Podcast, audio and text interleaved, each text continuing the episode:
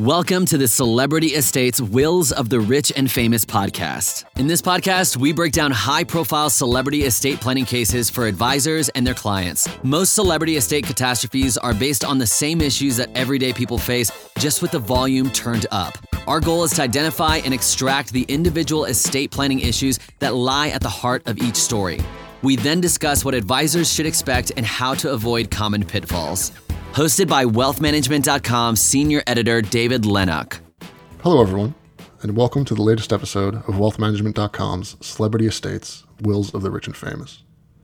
For anyone new to the podcast, in each installment, myself and a guest take on a different celebrity estate and attempt to extract some key lessons that planners can apply to their more traditional clients. The idea being that celebrity estate planning stories, although often ridiculous in their details, generally have at their cores very basic issues that can just as easily apply to non famous or fabulously wealthy clients. We have a returning guest this week, Vivian Lee Thoreen.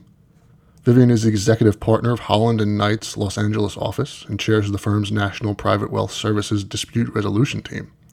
She's a litigator and experienced trial attorney whose practice, both in Superior Court and in the California Courts of Appeal, focuses on complex trust, estate, conservatorship, and guardianship matters. She represents individuals, families, charities, and financial institutions in cases including will and trust disputes, contested conservatorships and guardianships, breach of fiduciary duty matters, and elder abuse matters. Ms. Thoreen's experience includes some of the most sensitive and high profile cases in her field, including that of Mickey Rooney, whose story she shared with us in her previous appearance on the show. Thanks for joining us, Vivian. Happy to be here. Thank you very much. So, our subject this week is another celebrity on whose behalf Vivian has worked, Richard Pryor. Um, Richard Pryor was an American stand up comedian, actor, and writer. He reached a broad audience with his trenchant observ- observations and storytelling style, and is widely regarded as one of the greatest and most influential stand up comedians of all time. He had huge success in basically every medium, picking up an Emmy and five Grammys along the way, and he also formed a legendary, legendarily hilarious screen partnership with fellow comedian Gene Wilder. Pryor was also well known for his personal demons, largely because he was so fearless in addressing them on stage. He struggled with alcoholism and crack addiction, the latter of which was the root cause of an infamous incident when he lit himself on fire and ran down a city street. He also had seven children with six women across five marriages, although five of those marriages were to only three women because he married two of them twice. And Pryor sadly passed of a heart attack in 2005. His death caused a bitter feud to erupt between his widow, Jennifer Lee Pryor, who he married twice, with whom he had no children, just to make things even more complicated, and some of his aforementioned children from previous relationships. Richard Pryor suffered from multiple sclerosis when he began to deteriorate back in the 90s, and as a result, he hired Jennifer, who, he had, previous, who had previously divorced him in 1982 because of his addictions, to oversee his caregivers and act as his personal manager. In 2000, however, his son, Richard Jr., filed for conservatorship of Pryor, he alleged that his father had deteriorated to the point that he could no longer make decisions for himself, and then complained that Jennifer had limited access to the comedian. Jennifer fought back that Pryor had picked her and an accountant to make his decisions as agents under power of attorney documents, and also as co trustees of Richard Pryor's trust. The probate judge over, overseeing the case ruled in Jennifer's favor. In 2001, Richard and Jennifer married for the second time, and in an unusual move, they applied for a confidential marriage certificate, which is not made a matter of public record. So the Richard Pryor children supposedly didn't know of the marriage. And then after the marriage, Pryor amended his trust, naming Jennifer as a primary beneficiary and the person with the right to control all of his intellectual property, including his name and image rights and all royalties from his comedy albums and performances. When Pryor passed away in 2005, his estate was worth an estimated $40 million. After his death, Pryor's eldest children filed suit against Jennifer. They accused her of elder abuse, fraud, forgery, and taking advantage of Richard's weakened mental and physical state.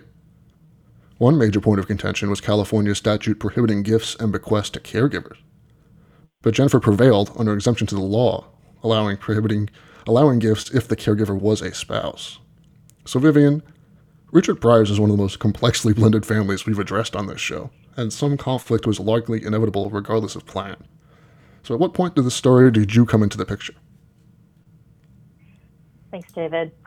So, I came into the picture after Richard Pryor had passed away, and I represented Elizabeth Pryor, one of his daughters, and we'll call her one of the older kids because for a while there was a division between the older three versus the younger three. And she is the child who led the charge against Jennifer and made just a litany of claims against her, including the ones that you mentioned, trying to set aside the gifts that Richard supposedly left to her under his new estate plan. Okay, so it seems as if this case really hinged on the idea of Jennifer as a caregiver. Um, is that sort of a common point of conflict in your experience that you see in, in these sorts of cases? It is common, and as you described earlier, I think the fact that Jennifer uh, was both wife number four and number seven, if we're counting the actual literal marriages, uh, on the one hand, versus the children with their differing mothers on the other hand, that really set up a scenario for someone like Jennifer to take advantage of someone like Richard. And I want to be clear from the outset that um, the multi page complaint that we filed on behalf of our client Elizabeth, we never got an opportunity to really litigate and get to the quote bottom of it. So um, when I refer to what I refer to as the facts. They weren't actually established, they weren't findings made by court. They're just the allegations. Uh, but the care custodian issue is prevalent in a lot of our cases and uh, really leads to what we now call elder abuse.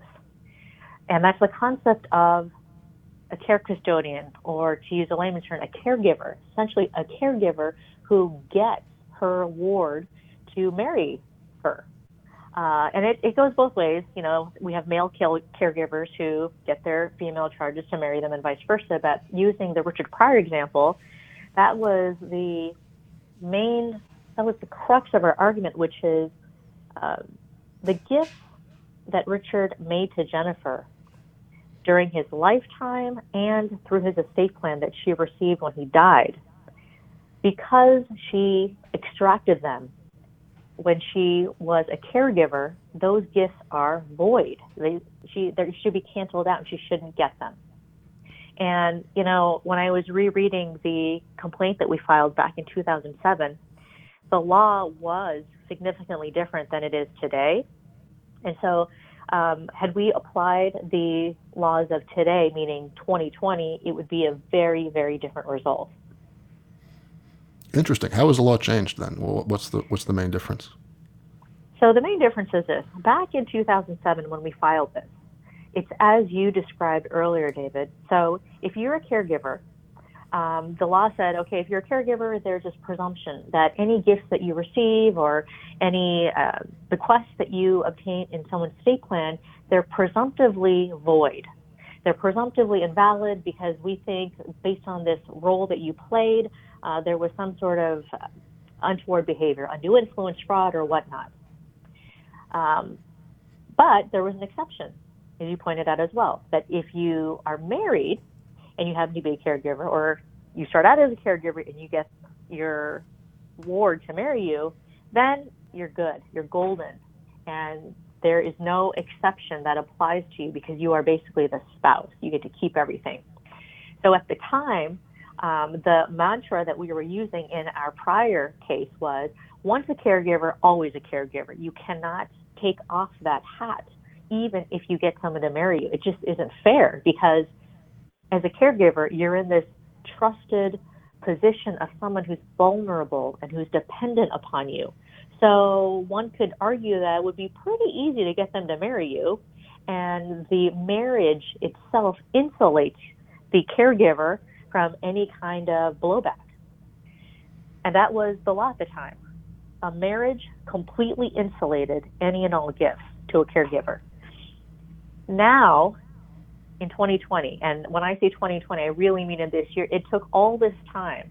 And there was a change in the statute that only became effective, at least in California, January 1, 2020. So it took all this time to finally get some sort of um, carve out for caregivers who get their wards to marry them. And it's chipping away slowly. Trust and estate attorneys uh, wanted more in the way of voiding gifts or uh, determining that there was this presumption of invalidity for caregivers who got their words to marry them. Uh, and there is a partial carve out, but you know the conundrum is that there's a conflict between trust and estate lawyers on the one hand and family law lawyers, because it's also very natural and kind of common sense that one spouse would leave the bulk of their estate to the other spouse, right? So, at what point do you decide that that is not appropriate and you got to really dig deep? So, if we were litigating against Jennifer Lee right now in 2020, then there's no question at all that all of the gifts that she got during the lifetime and on death after the marriage would there would be a conclusive irrebuttable presumption that she obtained those gifts through undue influence or fraud and they would be void so huge huge difference so correct me if I'm wrong here, and also, I mean, obviously, not all caregivers are elder abusers, and that, I don't think that needs to be said, but we might as well just get it out there. Um, right. Is, is there a proper way to give a gift to a caregiver? Like, is it possible in California, or is there a proper way for it to be done? I assume that people, you know, wanting to give a gift to a caregiver is still fairly common, even in the absence of undue influence. Um, is, is there a proper way to do that? Absolutely, yes. There are mechanisms where you can make such a gift. And you know, there are a lot of, let's talk about the boomers. There's so many boomers right now, right? Um, the caregiver population is going to increase. The need is going to be there. And, you know, I only see the, the ugly cases, but there are many cases where people want to live their longtime caregivers' gifts, um, they're grateful, they're appreciative, all of that stuff. And you're right, they're not all undue influencing fraudsters who get their wards to marry them. That's really, really extreme. Um, and so there are mechanisms under our code. I know there are mechanisms under other jurisdictions that permit this. So, and again, correctly from here, my understanding is that California is, is ahead of the curve for the most part in uh, in offering these protections uh, to the elderly. But if I'm an advisor or an attorney in a state that doesn't have a statute like this, that doesn't have this um, this presumption protecting um, my elder clients, what are some of the signs that I can look for that a caregiver is is exerting undue influence versus just you know doing their regular job? Sure. One would be, and if there are advisors out there, that the advisors are on the verge of or do get terminated. A common, bright, obvious red flag for elderly folks who are being abused is that there is a sudden and abrupt change in longtime advisors, professionals uh, whom the elder has worked with for many, many years financial advisors, estate planning attorneys, even doctors, uh, medical professionals, and the like, because uh, those are the people who are going to have the greatest familiarity with the elder and would know that something is amiss, right? So the easiest thing for um, an elder abuser, whether they're a caregiver or not, to do is to just start with a fresh slate and get new advisors who are potentially more loyal to the caregiver or elder abuser. And it's such an interesting, like an insidious action on the case of the abuser, too, right? Because not only is it just smart on their part to sort of take away the dissenting trusted voices, so they're sort of the only trusted voice, but also in so doing, if I'm an advisor or an attorney who gets fired and I you know bring up an issue of elder abuse it also kind of looks like i have sour grapes and i'm upset because i got fired you know? So it's Absolutely. sort of like this double yeah. Well that in um, in a lot of not in a lot but in uh, at least a handful of jurisdictions financial advisors and bankers they are mandatory reporters of elder financial abuse so they have the cover of using their jurisdiction's elder abuse statutes to make a report. And, you know, it doesn't have to be that they know for a fact that it's going on, but there's something that doesn't look right. But, you know, in the cases where we have a caregiver who is really moving in on the elderly person, oftentimes there are children or neighbors or other family members who likely exist but they're not as close to their family member as they used to be, or they're estranged, or something. There, there's an opening that the caregiver takes advantage of.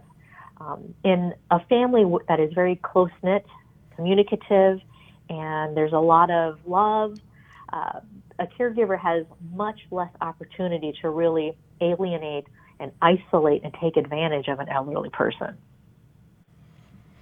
And that's also, I think, where advisors can really come in, right? Because um, even if you know it's a very loving family and they just there's just physical distance uh, in between the closest relatives, you know, the advisor, you know, assuming the person's you know, coming in a couple of times a year, you're seeing the checks, you're seeing the receipts in a way that you know the kids aren't seeing, and you know, when they call on the phone or come for the holidays. So, uh, in a very real way, advisors are sort of the first line of defense here.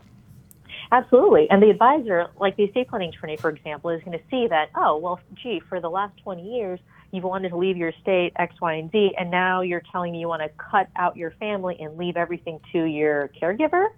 I mean, that just sounds bizarre and crazy, especially if the caregiver is a relatively new presence in the elder's life. It's just kind of a common sense knee jerk reaction.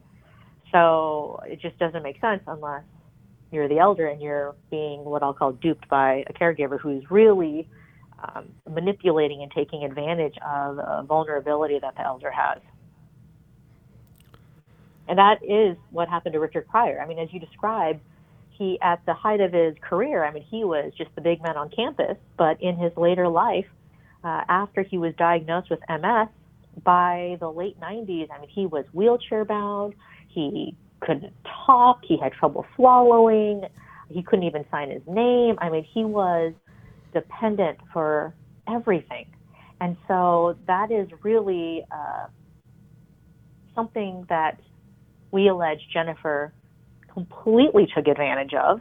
Uh, and then you've got the kids who are kind of competing for their father's attention. You know, they have different mothers, they're at different places in their lives and careers, and uh, I would say that, uh, assuming the allegations are true, Jennifer was quite strategic in pitting one kid against the other or one against the others, and just um, also really capitalizing on Richard Pryor's fear uh, that many elderly people have, which was, I don't want to be in a nursing home. And so, what do you tell a person that you have total control over?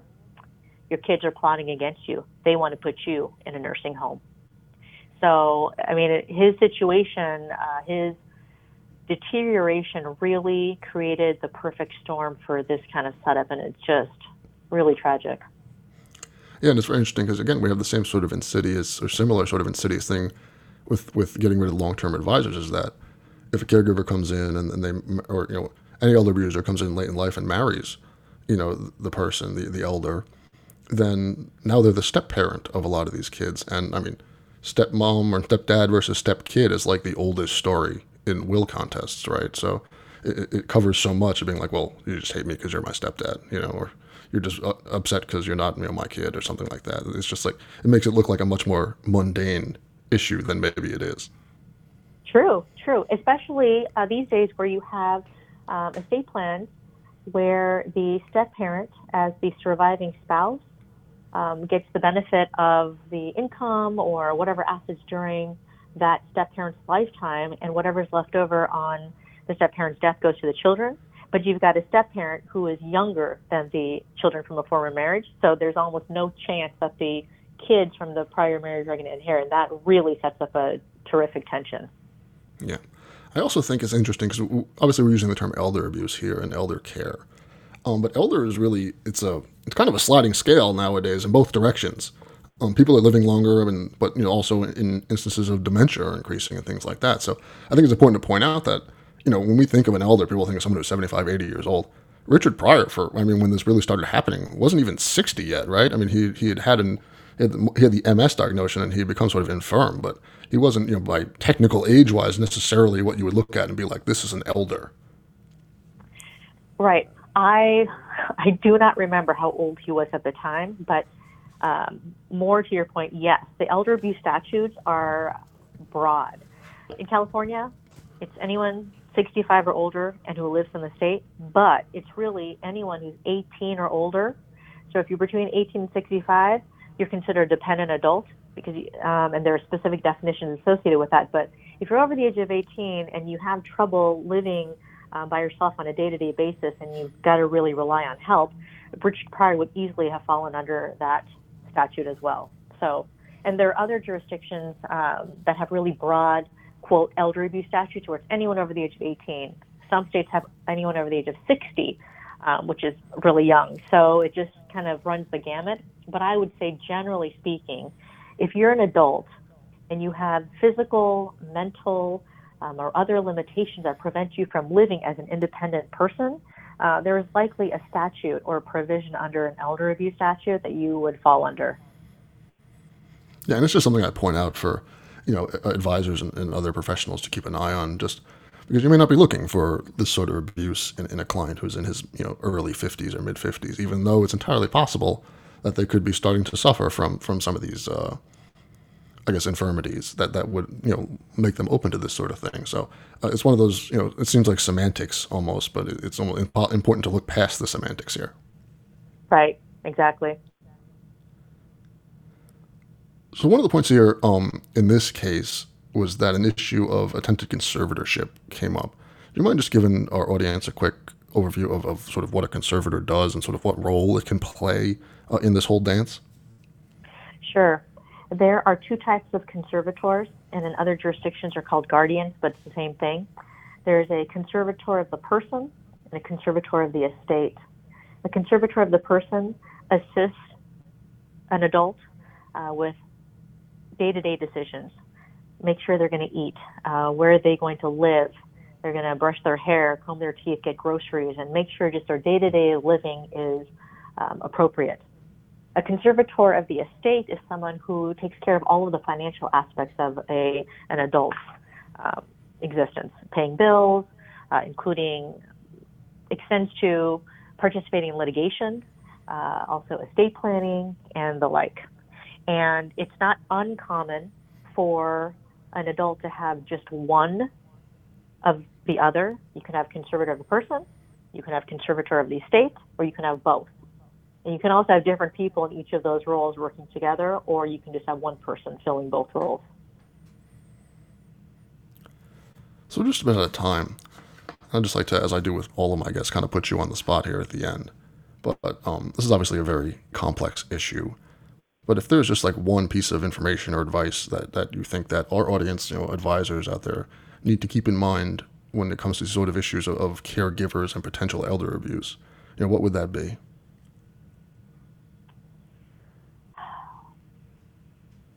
I think it would be the same message as the one you and I talked about when we are talking about Mickey Rooney, which is to keep in touch with your family members or keep in touch with your clients and really maintain an open line of communication uh, because it's really much more challenging for a caregiver or an elder abuser to come in and take advantage of your loved one if there is a really solid family unit um, and the other advice I would give is earlier rather than later.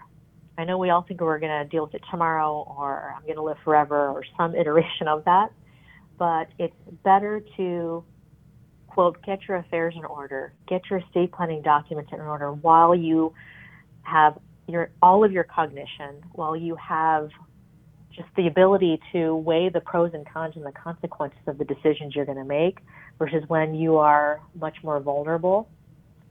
And I would consider talking to your advisors about including language that would protect you as someone who's preparing your estate plan um, to protect you from attacks from caregivers or elder abusers such that it, they can undo whatever documents you're having prepared now. Yeah, it really is amazing. Some 35 odd episodes into this show, depending on when this actually publishes, you know, and talking about all manner of topics all, all across the estate planning board. Communication is the like the single through line through everything, where it's just everyone, you know, more more often than not, when I ask that question at the end, people say, you know, the guest will say, it's communication, because it really is true that you know, it's so much easier to solve a problem before it starts than it is after it becomes a problem. And, and communication really is the way to make that happen. I totally agree. In the cases that I get, and I only get them when they're in the ugly or about to become ugly phase. Someone is estranged, someone cut someone else off at some point in time, there was some sort of breakdown. Families that are close knit or have this line of communication, I don't meet those families. My colleagues who are doing the estate planning or administration, they get to interact with all of those intact families. I only meet the dysfunctional ones. And the running theme in my matters is that there is some breakdown there at some point. Well, that's all the time we have. I'd like to thank uh, Vivian Lee Thoreen for being just a fantastic guest once again. Thank you very much, David. My pleasure. And uh, for all our listeners, I'll see you, or I guess you'll hear me, on the next episode of Celebrity Estates. Thank you for listening to the Celebrity Estates Wills of the Rich and Famous podcast. Click the subscribe button below to become notified when new episodes become available.